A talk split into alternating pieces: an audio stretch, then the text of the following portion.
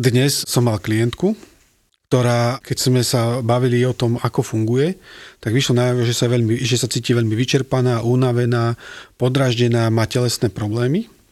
A keď sme rozoberali jej históriu, alebo respektíve tak, ako funguje aj v minulosti, aj v súčasnosti, tak vyšlo najavo, že ošetruje iných, že sa o iných stará, že sa stará o rodinu, o manžela, prispôsobuje sa a snaží sa im vyhovieť. A keď som sa aj pýtal, ako sa snaží vyhovieť samej sebe, ako keď niekedy myslí na seba a či na seba niekedy myslí, tak vyšlo najavo, že, a to povedal s takým zaskočením a s pláčom, povedal, že ona nie je hodná toho, aby ošetrovala samu seba. A ja históriu ešte neviem teraz, lebo to bol len začiatok terapie, ale to, čo povedalo, bola informácia pre mňa, že vo vzťahu k samej k sebe je necitlivá. Samu seba si neuvedomuje, samu seba ako keby nepoznala a nevnímala svoju vlastnú hodnotu. Alebo, keď vnímala, tak vnímala len časť svojej hodnoty v tom, ako sa obetuje pre iných.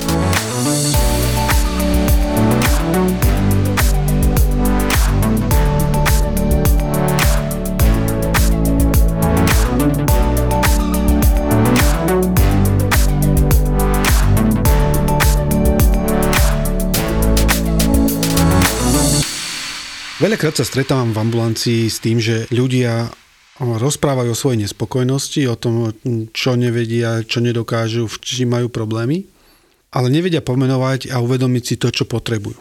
Jednoducho im niečo chýba, majú nejaké prázdne miesto, cítia, že, že je v nich nejaká nerovnováha, ale nevedia, čo z ňou urobiť a nevedia ani pomenovať alebo uvedomiť si, čo je to, čo im chýba. Ako príklad by som mohol ukázať e, alebo pomenovať jednu klientku, ktorá, keď sme sa bavili o jej problémoch, a je jedno, aké problémy v tejto chvíli to boli, ale došli sme k tomu, že ona v rámci sociálnych vzťahov sa vie na ľudí nazlostiť, po prípade im vie niekedy urobiť niečo e, zlé v rámci nejakej nespokojnosti alebo že sa jej nezdá, že ako sa vyvíjajú ich vzťahy. Keď sme sa ďalej tomu venovali, tak vyšlo najavo, že hnev pozná, sa vie, ale akékoľvek iné ďalšie emócie ako keby vôbec nepoznala. Ani nevedela. Keď sme sa dostali k niečomu, čo by mohlo byť pre ňu smutné a vo mne to vyvalo smútok, pretože e, zažila v minulosti nejaké zranenie a hovoril som, že je to smutné, tak ona bola zaskočená, lebo ani nevedela porozumieť tomu, že čo to vlastne smutok je a prečo by, mal byť, e, prečo by mala byť smutná. A zároveň bola zaskočená tým, že ja prežívam nejaký smutok. A keď sme dostali teda a začali rozprávať o emóciách a prežívaní a o tom, čo sa s nami deje, tak vyšlo najavo, že nepozná ani radosť. Nepozná ani strach. Lebo ona išla a vedela konfrontovať sa a pohádať sa aj s niekým úplne cudzím a vôbec jej to nerobilo nejaký problém a ani to, že, že sa zaiskrilo medzi nimi a, a skončilo to zle.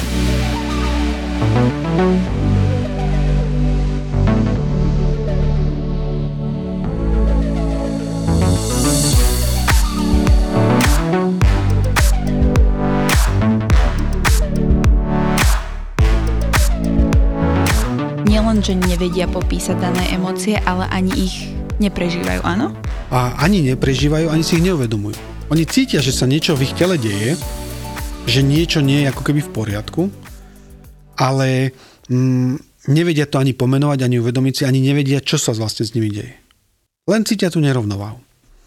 Na jednoduchšom príklade to môžem uviesť v tom, že opakovane sa mi stáva, že ľudia prídu a hovoria o nejakej smutnej záležitosti, o niečom, čo je pre nich smutné ale neprežívajú vôbec smútok. Nie, že ho potlačajú. Sú ľudia, ktorí to potlačajú. Povedia si, nedovolím si smútiť, lebo sa to nemôže, lebo muži neplačú, lebo som veľká, lebo som veľký, lebo sa hambím a podobne. Ale na tejto úrovni, alebo títo ľudia, ani smútok nezažívajú. Oni neplačú.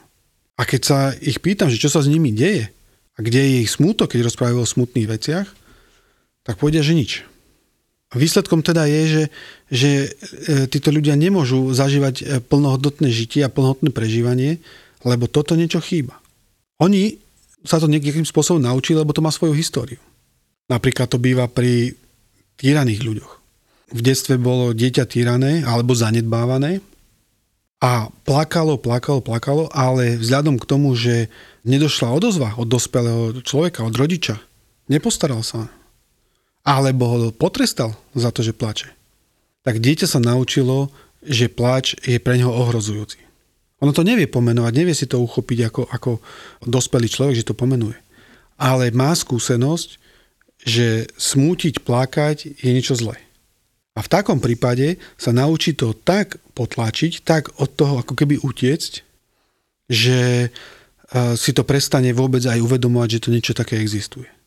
A potom sa cíti neisto a divne, keď niekto plače. Cíti sa neisto, keď ide napríklad na pohreb a iní sú smutní a on nevie, čo má robiť, pretože smútiť si nedokáže a nedovolí si to.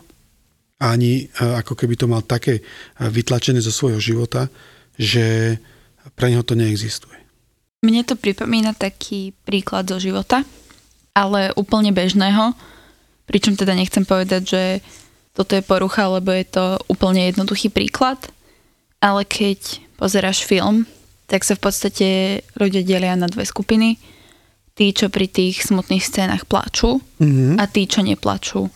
Jednoducho niektorí ľudia počas pozerania toho filmu nepredstujú tak tie emócie alebo nedokážu sa tak vcítiť do toho deja, že sa nerozpláču, že to vlastne v nich nevyvoláva žiadne emócie. Nie každý film v nás musí vyvolať nejaké emócie. Ehm, film a filmový zážitok má úlohu osloviť nás a osloviť nás aj na emocionálnej úrovni väčšinou.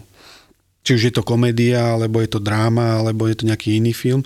Jednoducho zasiahnuť nás eh, aj na takej emocionálnej úrovni. Ale nie každý film nás musí osloviť. To v princípe je úplne v poriadku. To, čo sa len deje pri eh, takýchto ľuďoch, ktorí majú, sú ako keby znecitlivení, zdesenzitizovaní voči prežívaniu, nejakému prežívaniu, tak sa deje to, že akákoľvek situácia, akákoľvek možno film, ak by som to tak nazval, v ktorom sa ukáže takáto emócia, tak eh, je pre nich ako keby cudzia. Nerozumejú jej, nevedia sa naladiť na tú emóciu, nevedia reagovať a podobne. Hovoríme o smutku, ale niečo podobné môže platiť aj pre iné emócie. Napríklad sú ľudia, ktorí sa nevedia tešiť. Vedia sa nahnevať, vedia byť e, smutní, vedia sa vystrašiť, ale radosť je pre nich niečo, čo je ako keby neexistujúce. Takým ľuďom môžeš podať akýkoľvek vtip a výsledkom je, že on sa nezasmeje, lebo radosť nepozná. Lebo radosť si nemôže dovoliť. Mám takú kamarátku, ktorá podľa mňa veľmi podobne takto reaguje ale teda nie v zmysle s radosťou, ale s komplimentmi. Keďže mm-hmm. ja veľmi rada dávam kamarátkam komplimenty a vždy sa teším z toho, keď ich tým poteším, keď im poviem, že majú niečo pekne oblečené alebo že vyzerajú dobre. Dáva mi taký vnútorný dobrý pocit, že aj ich poteším, ale teda mám jednu kamarátku, ktorá akoby nedokázala nikdy prijať kompliment. Hoci čo jej poviem, tak mi povie, že nie je to pravda. Alebo že tak to vôbec nie je. Akoby nechcela tomu uveriť, alebo možno nedokázala tomu uveriť. Mm-hmm. Nevie to prijať a radšej to zhodí nejakým spôsobom. Áno, tak mi to príde, že to je niečo podobné ako to, čo ty opisuješ niektorých ľudí s radosťou. Áno, Áno, v, princípe to, čo tam môže byť, je neschopnosť e, a nevedieť sa vysporiadať s nejakým ocenením, s nejakou hodnotou seba samého.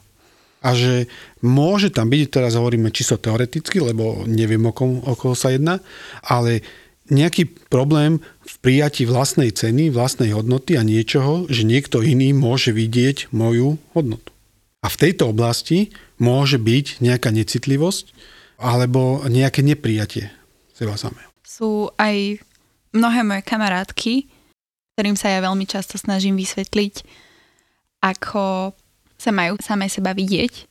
Ja sa im to snažím hovoriť stále a ako by oni tomu nechceli uveriť, aj keď hovorím im, že teda ja im to budem opakovať, dokým to nepochopia, že čísla nevystihujú ich hodnotu. Akoby aby som to preložila, oni vidia svoju hodnotu iba v známkach. Momentálne sme v maturitnom ročníku, testy, príjimačky, mnohé... Máme, je na nás obrovský stres. A vlastne minimálne v mojom kruhu blízkych ľudí sa často učíme, stále učíme, ale akoby mnohé moje kamarátky nevidia tú svoju hodnotu inak ako v tých číslach, či myslím známky alebo percentá. Jednoducho, keď teraz konkrétne budem citovať jednu, ktorá povedala, že musí mať najlepší počet bodov z celej triedy, inak sa jej to nebude páčiť. Mm-hmm. Viacere sa porovnávajú so svojím okolím, s tým, ako, ako dopadli, čo mohli spraviť lepšie. A preto sa im ja akoby snažím vysvetliť, že tie čísla, ako som už povedala, teda známky, ich nevystihujú, ale napriek tomu oni sebe, same seba nevidia hodnotné, kým nedosiahnu dostatočný počet bodov, povedzme. Mne to pripadá, že svoju hodnotu vidia vo výkonoch a v tom, aký výkon podajú.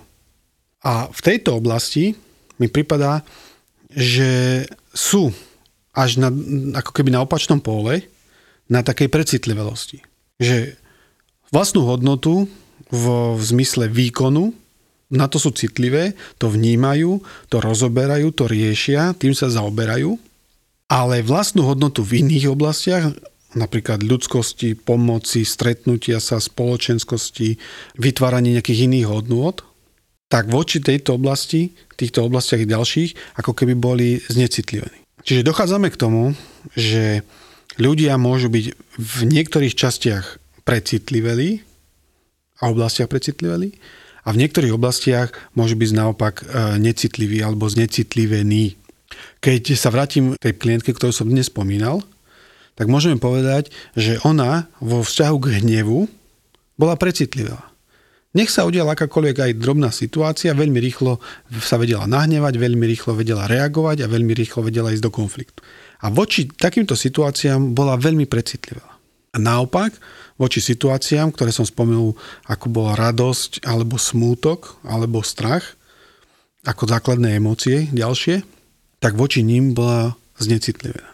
Keď hovoríme o hodnote a tvojich kamarátkach, tak ako keby v jednej oblasti boli veľmi citlivé a veľmi intenzívne prežívali nejakú oblasť a svoju vlastnú hodnotu a v iných oblastiach ako keby boli znecitlivené. Povedala by som, že to znecitlivenie a precitlivosť sú také protipóly. Vždy sa akoby nachádzajú ako na hojdačke. Jeden je dole a druhý je hore. V nejakých daných oblastiach, že akoby sa tak vyvažujú. Áno, sú to póly toho istého, ako keby som povedal, kontinua, kde na jednej strane môžeme byť veľmi citliví na seba, alebo aj na to, čo sa deje, a na druhej strane znecitlivení. Týka sa to aj nášho, nášho vlastného prežívania a nášho života, ale aj okolia, vnímania, prežívania vonkajšieho sveta, toho, čo sa deje v okolí a podobne. Ešte mi na to napadol možno trošku lepší príklad. A to sú také tie klasické staré váhy, kde si mal dve podložky, na ktoré sa dávali závažia. Pričom stalo sa, že keď bola nejaká ťažšia, tak prevážila tú ľahšiu ale ideou bolo, aby sa vyvážili. Takto by som povedala, že toto mi príde ako lepší príklad. Je to veľmi pekný príklad v tom, že ide o, o vyváženosť.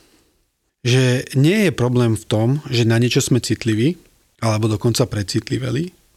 Problém je v tom, že jedna vec je veľmi, ako keby veľmi dôležitá pre nás a veľa na nej stávame a iné oblasti ako keby sme prehľadali a neexistovali pre nás. Na úkor tej úvodzovkách dôležitejšej veci. Tak. Rovnako ako keď hovoríš o spolužiačkách, tak nie je nič zlé na tom, že vidí svoju hodnotu alebo e, teší sa z toho, aký výkon podá.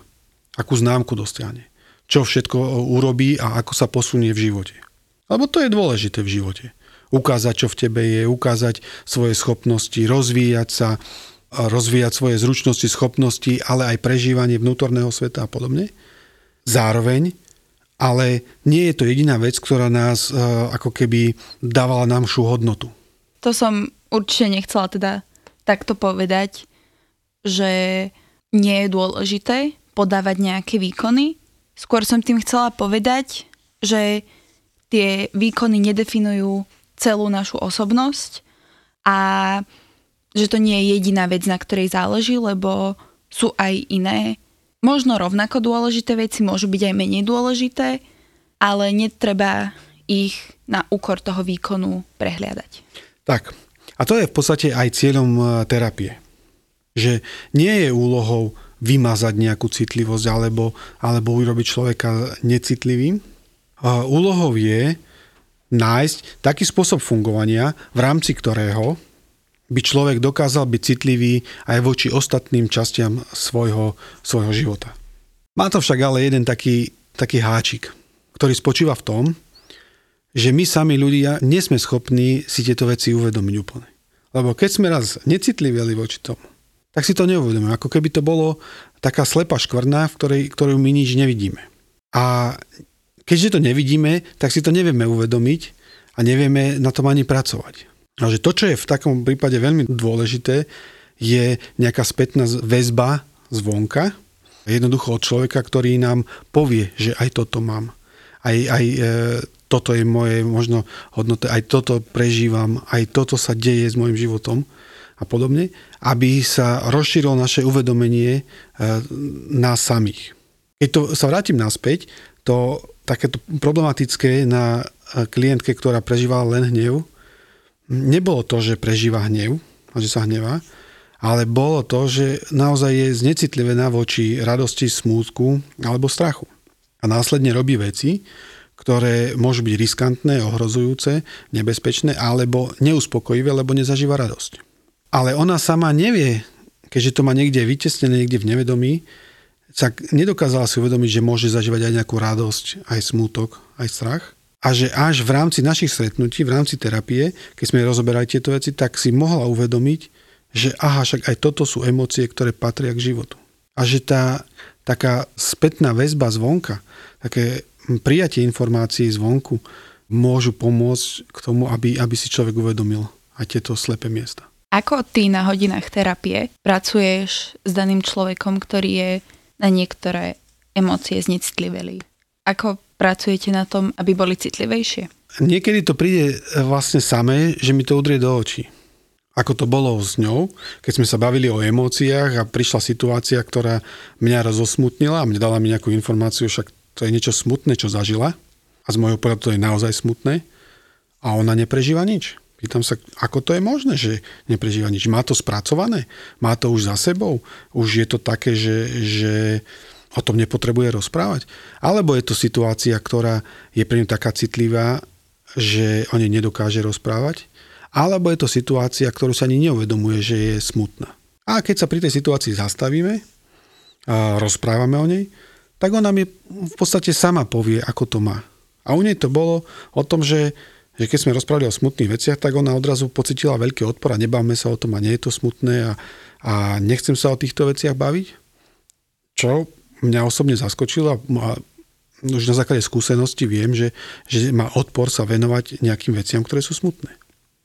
A keď sme sa im venovali, tak vyšlo najavo to, že, že smútok ako taký je pre ňu niečo, čo ani nemá spracované, nerozumie mu a v podstate je voči tomu necitlivá. Stáva sa, že ľudia si takto znecitlivia nejaké situácie alebo ťažké obdobie, ktoré sa stali, že ich akoby vytesnia. Toto je často ako keby ich takou históriou, na základe čoho sa to naučia. Keď hovorím o klientke, ktorá bola dnes u mňa a ktorá bola znecitlivená voči samej sebe a vnímaniu seba, seba samej a svojej hodnoty, tak nerozoberali sme, neprišli sme na to, že čo je za tým, ako sa to naučila. Ale pointa je, že sa naučila fungovať podľa takého hesla, že pre iných sa musím obetovať, ja nie som vôbec dôležitá. Nie je dôležité to, čo sa so mnou deje.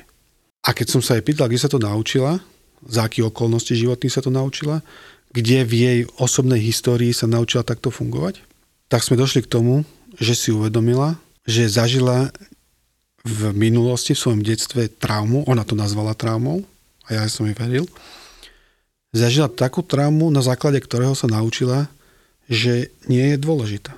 Či to bola trauma až jednorazová záležitosť, alebo to bolo jej obdobie, v ktorom žila, a kde jej niekto dával nevedomej informácie, alebo nie slovne, ale, ale s činmi dával najavo, že ona nie je dôležitá. A ona sa to naučila. V tejto chvíli neviem. Ale dôverujem tomu, že v ďalšom procese sa to môžeme k tomu dopatrať. Každom prípade ona mi sama povedala, že je to trauma, ktorú ona zažila a na základe ktorej sa naučila takto fungovať. A dochádzame k tomu znova, že ako sa k tomu pracuje, lebo ten druhý spôsob je, že ona toľko rozprávala o obetovaní sa pre iných a že musí slúžiť iným, že som cítil, že táto téma, tento pol, slúžiť iný, obetovať sa pre iných, byť dôležitá pre iných, je pre ňu veľmi citlivý. Čiže je voči tomu ako keby veľmi precitlivela. A keď som ju držal pri tom, že aký je opačný pol, lebo vieme, že teda, a na základe to, čo sme si teraz povedali, je, je to kontinuum, tak som sa bol zvedavý, ako to má na opačnom pole ako to má so starostlivosťou o seba. A vtedy sme došli k tomu, že sa ukázalo, že ona je vlastne voči sebe, svojim potrebám, svojej hodnote úplne necitlivá. To, čo sme teda urobili, je, že sme ju držali pri tých obidvoch, teda ja som ju držal pri týchto dvoch poloch a nechali ju ujasňovať, ako by v podstate chcela byť citlivá alebo necitlivá voči iným aj voči sebe. Čiže toto je taký ten druhý spôsob, ktorými môžeme prísť na to, že čo sa tam deje a ako človek, voči čomu je človek e, necitlivý alebo znecitlivený. Niekedy, keď ľudia veľmi citlivo reagujú na nejaké či už emócie alebo situácie, tak e, je jasné, že toto je oblasť, ktorá je veľmi, veľmi citlivá pre nich. A potom sa môžeme len opýtať, že keď toto je veľmi citlivé, tak voči čomu sú necitliví. Čo môže byť na tom opačnom pole, čo si nevnímajú, čo dochádza, či v akej oblasti dochádza k takej nerovnováhe, že toto je pre nich veľmi citlivé a niečo iné necitlivé. Hm, poviem len veľmi jednoducho, že nie voči všetkému môžeme byť rovnako citliví. My ako ľudia nie sme dokonali. Máme nejaké prostredie, v ktorom sme vyrastali, máme nejaké životné skúsenosti, máme nejakú výchovu a tá výchova nám hovorila, že toto si všímaj, toto je dôležité, a toto si možno nevšímať, toto nie je dôležité. A tieto veci v nás vyvolávali nejakú nerovnováhu. Naučili sme sa, že toto je dôležité, toto nie je. A podľa toho sa potom v živote správame, aj keď dojdeme niekde sami vnútorne k nejakým iným skúsenostiam, ako sú v našej histórii. Cieľom terapie teda je v tomto smere naučiť byť ľudí citliví čo najviac v oblasti svojho života. Svojim čo najviac potrebám, ktoré majú.